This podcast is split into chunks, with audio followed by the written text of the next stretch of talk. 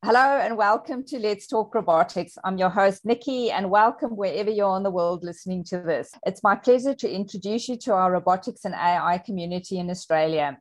In the coming weeks, I will be acknowledging the Premier, Principal and Lead Partners of the Women in AI 2023 Awards, which will be held on Friday, 16 June at the Art Gallery of New South Wales. These valued WAI Awards partners have been invited to nominate an up-and-coming, inspirational young woman within their organisation, a rising star to tell their story. KPMG, a lead partner, have nominated Dr. Christina Kleinau. Christina is a strategic advisor on data-driven transformation and specialist in ethical risk management. Christina, welcome, and thank you very much for joining me today. Thank you for having me. You started your educational journey at Queensland University of Technology and got your PhD, which focused on ethics and finance from HHL Leipzig Graduate School of Management. Tell us a little bit about your journey, please. Yeah, cool. I'd be happy to. So I started off, as you mentioned, in Brisbane, Queensland, and was doing a work placement alongside my bachelor, actually. And I had to model a wind power plant versus a coal power plant. So this is back in like 2008. And all the models were limited to doing a concrete prediction of the next 10 years, but then applying assumptions to roughly estimate out the following years based on that trend from the initial 10 years. And that was one of the first moments where I looked at a model and I went, yeah, okay, but that's the assumption because that's the way we usually do things in finance. But we're talking about a 50-year investment. So really the first 10 years is the minority of it. And things might change significantly if we think about things like an incoming cost of carbon versus wind power continuing to be free. And that's a significant shift that's just not captured by the model. So if we let a decision to be made just based on the way the model usually works, it doesn't make sense. We need to take account of what's actually going to change and what's not captured in the model. So that was where I first started thinking, like, okay, just applying a model might give you a clear-cut yes-no answer, but it might also be the wrong one. So from there, I sort of just had this in the back of my mind, really, but observed like the global financial crisis and how we'd been relying on models that were very sophisticated, but had certain underlying assumptions that led to this sort of systemic risk event in the financial system. So it was a good sort of background for my finance studies at the time. And I moved to Germany for personal reasons, as per the name, got a German heritage and was keen to explore life over there. And so that sort of was in the back of my mind, but not, you know, driving an academic career or anything like that at that stage. But I did have a great business ethics professor when I arrived in Germany, and had plenty of interesting experiences whereby I was sort of treated like a German because I did have a German passport, but I totally didn't fit the system because I'd never been there and I didn't speak the language. So I had all these kinds of processes where if you fit the model, they're very efficient and everything works great. But if you don't, then they're just not quite sure what to do with you. And it can be very detrimental. Like I actually had the issue where I was approved for study money to support my studies over there, financing. But in order to actually get it paid out, there were certain forms that had to be filled out that I didn't quite fit. So I'd gone and agreed to, you know, start studying a master's full time and quit other jobs that otherwise would have been paying my rent, etc., through this time based on the approval. But then the money never came into my bank account. So it was, you know, eventually obviously got sorted out, but it was a very intriguing experience seeing how like vulnerable you can be to processes and decisions and bureaucracy. And so that sort of brought up that sort of ethics interest again. And basically off the back of the master's, I kept in touch with that business ethics professor and he referred me on to my PhD program, which I ended up getting into. So that was where sort of the passion and the personal interest all then turned into like a potential actual sort of career pathway. And yeah, that was a super interesting one where I got to think about finance and ethics and try and bring those two things together, because a lot of people, like there were lots of very skilled business ethicists, but they all kind of said, well, all that super technical mathematical modeling that happens in finance that's hard for me to assess as an ethicist. And then the finance people would say, yep, get the models, but all this sort of philosophical ethics stuff, not sure how to like bring those two things together. So it was a great opportunity to then find a finance professor and an ethics professor who are willing to say, okay, you're going to write a PhD about our combined topics and we'll somehow work together to actually grade that thing. So that was the journey. It's very interesting. I'm just thinking, if you think of some of the behavior of bankers and ethics sorely missing, I think part of a lot of them should just be thrown in jail, the key thrown away instead of governments bailing out these banks. Yeah, it's an interesting one because, yeah, on the one hand, people are following processes and using models, but on the other hand, yeah, if you don't think about the why and how they're really being used, it can lead to very questionable outcomes. And it has to be the people using the models and developing the math who thinks about, well, what's actually going to happen when I put this out into the market? And The same applies to AI. So that was what led me into, because essentially like the maths underpinning like the high frequency trading algorithms in financial markets and that sort of thing. Finance has been one of the first applications really of very advanced sort of machine learning and that sort of thing. So all those kinds of ideas then can apply to other sort of non-finance AI applications. Just reverting back to your time in Germany, how's your German now? Did you pick up some lingo and are you fluent? And The university actually teaches in English anyway, so I believe it's that would have simplified that for you. Yeah, I actually had to kind of work hard to try and get as many German language subjects into my schedule, which was another one where I sort of didn't fit the mold. Everyone's trying to, get into the English subjects. I'm like, no, running into the German. But yeah, no, fluent now. Had to learn quickly in between, getting through the bureaucracy and applying for university and working alongside of it, lots of different contexts to practice in, and just had to learn quickly. It was good. It was interesting. And do you recommend this experience for other students or other people thinking of studying in different countries at university? Yeah, definitely. It's super interesting, very rewarding. And you're guaranteed to learn a lot and make some good friends. Yeah, come back with a different mindset. And you look at Australia and you go, oh my goodness, this is a land of milk and honey. Yeah, this is true. So you've had an interesting mix of working in corporate as well as starting your own company. What motivated you to start Timmy Transport, and tell us about it? Yeah, so it was indeed like as part of the PhD, I did actually also do some consulting work with some of the investment banks over there. And to be fair, we had a conversation about agricultural commodity speculation, and because around 2008 onwards, a lot of the money had been going towards the mortgage-backed securities and that whole area that ended up collapsing. So people were looking for the next big thing, really, and agricultural commodities was one of those things. So suddenly a lot of money was pouring into that market, and like not to get too technical and finance-oriented, but it's possible that the way that investing was being done did impact the prices for food in the real market, because we saw a huge price rise in commodities and investors benefited from that. And one of the things that made the topic so publicly relevant in Germany was because a certain bank advertised, like, are you happy about the rising cost of food on bread bags for like bread being sold in supermarkets and that sort of thing. And because simultaneously people in developing countries are literally dying because of this, that obviously caused a media uproar that's just not appropriate. So that was what sort of brought the topic into the public eye.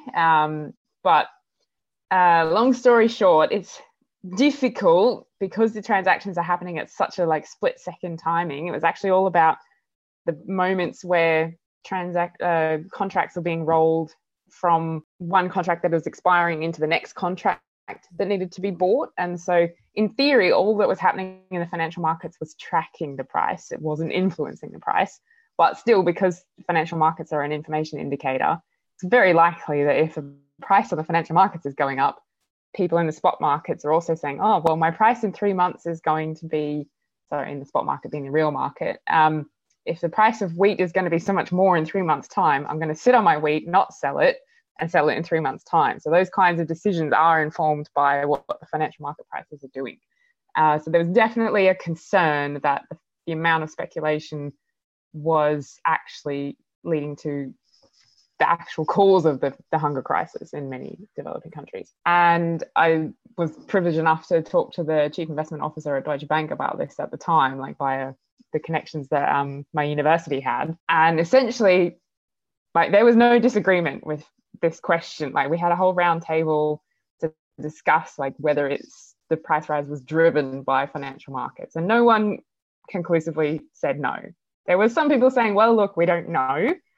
But if you can try, like, compare, like, the need to invest and speculate versus the need for people in developing countries to be able to buy food, that for me, it was a big enough risk that there was a price impact to say, look, we shouldn't be doing this. And ultimately, there was agreement that we probably shouldn't be doing this, but this is what's happening anyway. And everyone kind of walked away from that. And essentially, so the people who I met through this whole process kind of warned me, if you go into an investment bank as an ethics person, whatever the role is called, you're not likely to change anything. So that was actually what led to me starting the company, because I felt like, well, at least, you know, it'll be small. It's not Deutsche Bank, but it's something that I can really feel like, okay, we're having an impact because we're working with bike couriers being and sustainable logistics providers with e-vehicles, working exclusively with sustainable logistics for that software company and trying to integrate them more into bigger logistics networks to sort of reduce the impact of the CO2 impact of the logistics in cities across Germany. So it was a combination of my planned career path, not quite looking as rosy, and just having this idea, having the opportunity, a few things fell into place with, meeting a developer who could help get it off the ground and that sort of thing. So that was actually what took me into, software as a service business. And do you think that experience has given you a different way of handling your job in corporate? Yeah, definitely. So big corporate environment is definitely different, but those skills that I learned of managing a team and dealing with conflicting interests and priorities, and just sort of that agile software development process, making sure you can bridge the gap between what the business is asking for and what the technical people are developing, that sort of a skill set is still definitely what I use today. And so that's been really handy. And just that sort of understanding across the board of, yes, you're a software company, but you've still got to manage the budget. You've still got to worry about the people in the team and how they're going and all that sort of thing. It's actually directly translatable, even if you are then in a slightly bigger structure in big corporate. Well, congratulations anyway. And I believe anyone that started a company and done the journey, like there's so many, as you said, like you're the chief bottle washer, you do everything yourself, and getting to grips with understanding those complexities. When you go into a different environment, I think you're a little bit more aware of people around you and how they cope in their worlds. Yeah, definitely. That's true. It aligns to the sort of the Germany-Australia experience as well, just having that perspective, because obviously KPMG is super international. So bearing in mind that sometimes you got to get over a cultural barrier or a language barrier with someone who's newer in the team or something like that. And having that perspective and respect of people doing things differently, it's definitely been a theme across my life. The team building, how are we going to get along? Where are you situated? What country? Okay, we've got a completely different set of rules, how people do things there. Yeah. So ethics, your PhD obviously focused on ethics now in finance, and you wrote a blog on ethics and AI. So let's focus on your blog a little bit.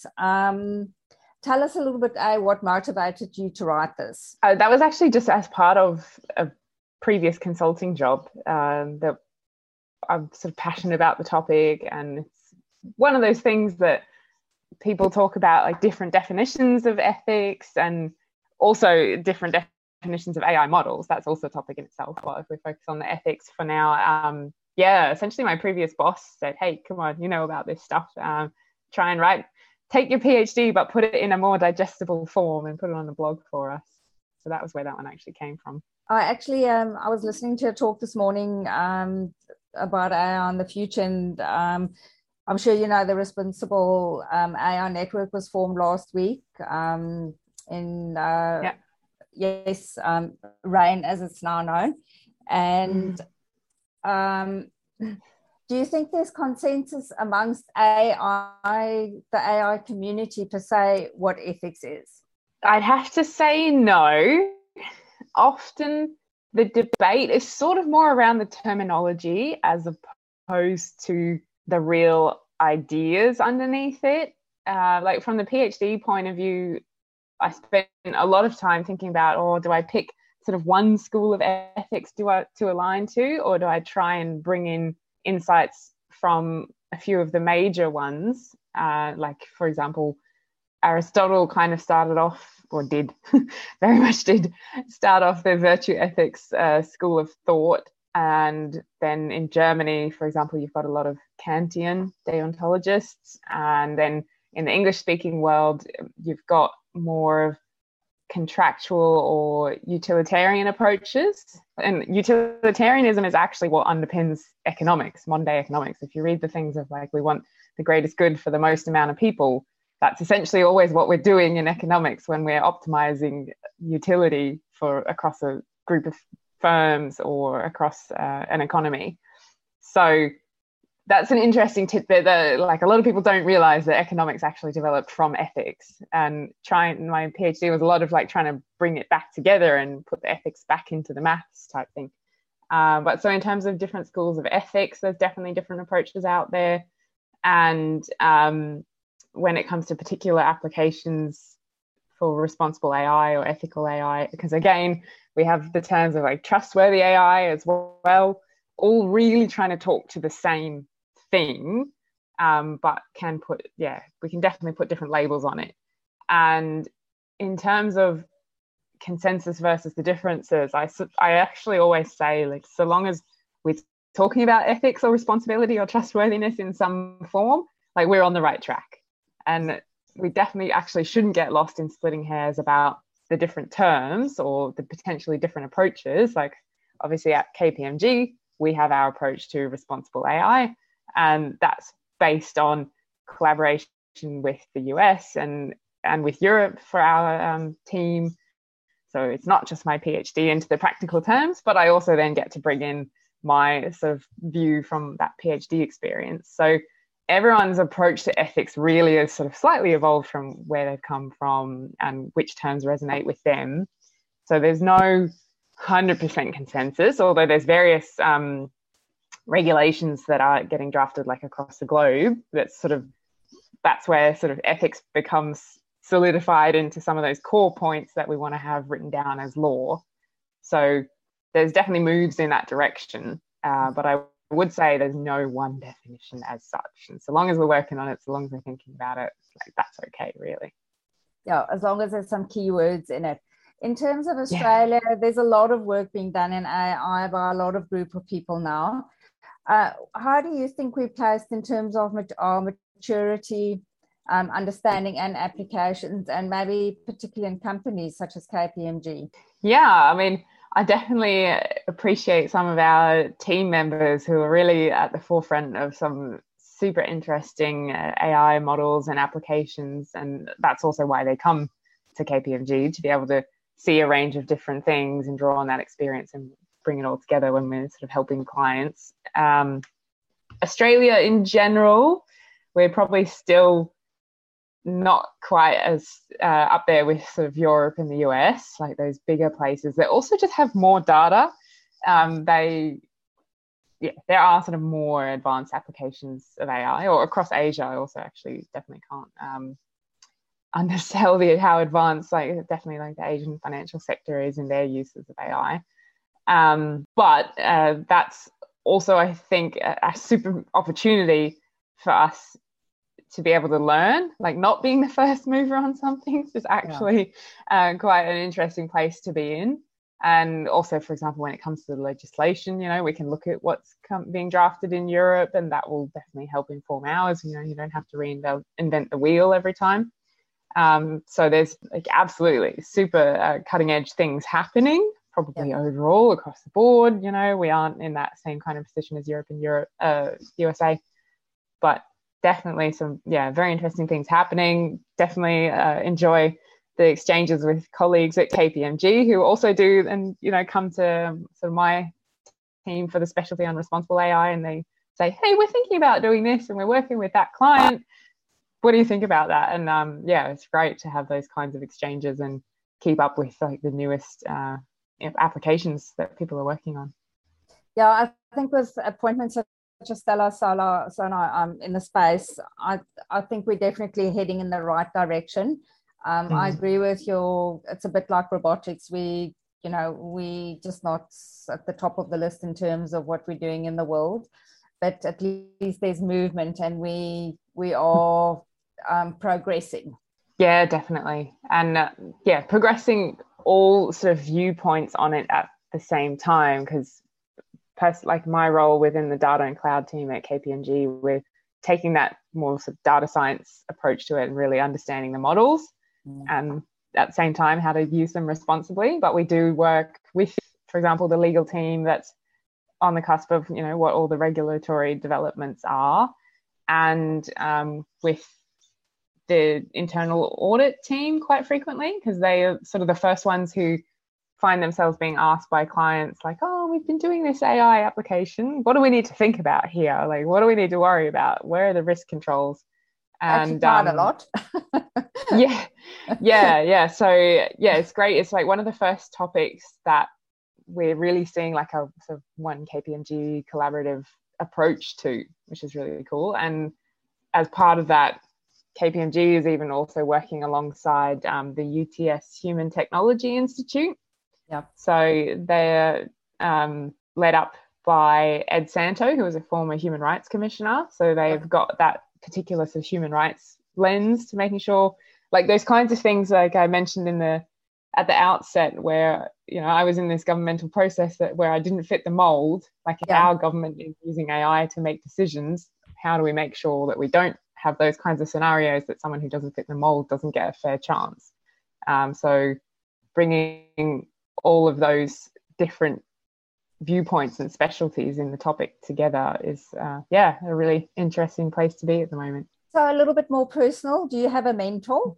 Probably not exactly. Good question. I probably should really. But I guess also having had the different sort of career paths, I probably have different mentors from different areas of my life, because I am still in touch with my PhD supervisor, the ethics professor in Germany. And then at the same time, within the KPMG context, I've definitely got a couple of more senior people in the team who guide me through and, always provide like a good sounding board, particularly on the corporate side of things and how things work in a big corporate, because I still haven't been doing it that many years really. And who are great at just sort of providing that encouragement really to pick up a topic like this, but no one's exactly 100% sure how to do or what to do with it or how it fits in with the KPMG structure, for example, and just saying, okay, you take it, you own it, go and make what you want of it. So that's really cool. So definitely some important people, no one specific mentor who I'd name, but yeah, you definitely need some people to be guiding you through and providing the support and the motivation at times. Listen, it sounds as though you've got an ethos of everyone's a mentor of sorts that comes across your path, because, you know, inevitably, if we're open to it, we can learn from everyone you talk to every day. It just depends what your mindset is about it. Mm-hmm. So touching on the Women in AI, which of course KPMG is a lead partner here, why do you think this recognition is important? Yeah, I mean, the obvious one is just that it's still more of a male-dominated field. And so we have to just break down those barriers, and things like the Women in AI Awards help with doing that. And it's a very interesting ethics topic, essentially, that diversity. Like when it comes to literally ethics in AI, one of the specific points that we talk about is what kind of implicit bias would be in the model. Like the main source of bias that people are sort of generally aware of these days is where you've got bias in the data that's training the model. But there's also like what use cases are we even choosing to develop AI models for, and whose problems are potentially being neglected because we've got, for example, middle-aged white males developing all of our models. The problems of middle-aged white males are going to get solved.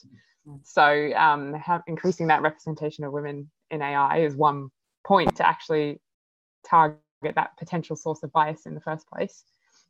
And you can argue that women are more inclined to get into the soft topics as opposed to strictly mathematical topics. So I would be one of those people who advocates that bringing that aspect of diversity in will also be helpful for broadening the thinking about whose other needs might have, who might else be a minority group. If we sort out the topic of women, there's plenty other actual minorities where women shouldn't even be a minority, plenty of minority groups' interests who we still need to very actively work on having their needs represented. So advice to anyone thinking of applying, and I asked you offline, have you applied? So I'm not going to ask you that question again, but advice to women thinking, what would you say to them? Yeah, definitely go for it. I know like one of the main things where if I've got, so we call them counselees at KPMG, but any team members who I might be giving advice to, for most of the females, I do often have to say, like, get out there and don't be polite in terms of talking about what you've done and taking credit for things, because we're very inclined to sort of talk down what we've done or, say, oh, it was a team effort, even if maybe you really did it. So definitely don't think like you don't qualify or there's someone else out there who's more qualified. Don't even think about that. Just throw your hat in the ring and you'll find out. That's great advice, and you've touched on something that's quite interesting is women downplaying their achievements, and that's as though I was at the award ceremony last year. We're very grateful to be there, and it's absolutely fantastic. And what was noticeable to me was by and large all the women who received an award went up and said, thank you, like I couldn't have done this without my team. And I wanted to eventually say, listen, ladies, you could have, like, this is your award. You can just own it. You can just say, thank you. This was hard work. This was many family dinners missed. This was a lot of sacrifice on my part. And it's a, I acknowledge teams. Like there's a place to acknowledge them. But if you're winning the award, then, and this is to all the winners for this year, please just acknowledge, just own it. It's your award. So it's a particular female trait that I think we have. Mm-hmm. Yeah, definitely.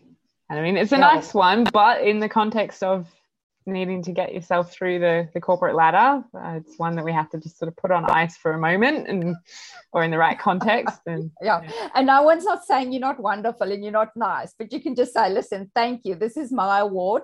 Now there were people that contributed, but this is my work. But anyway, so let's hope this year it's not going to be like that.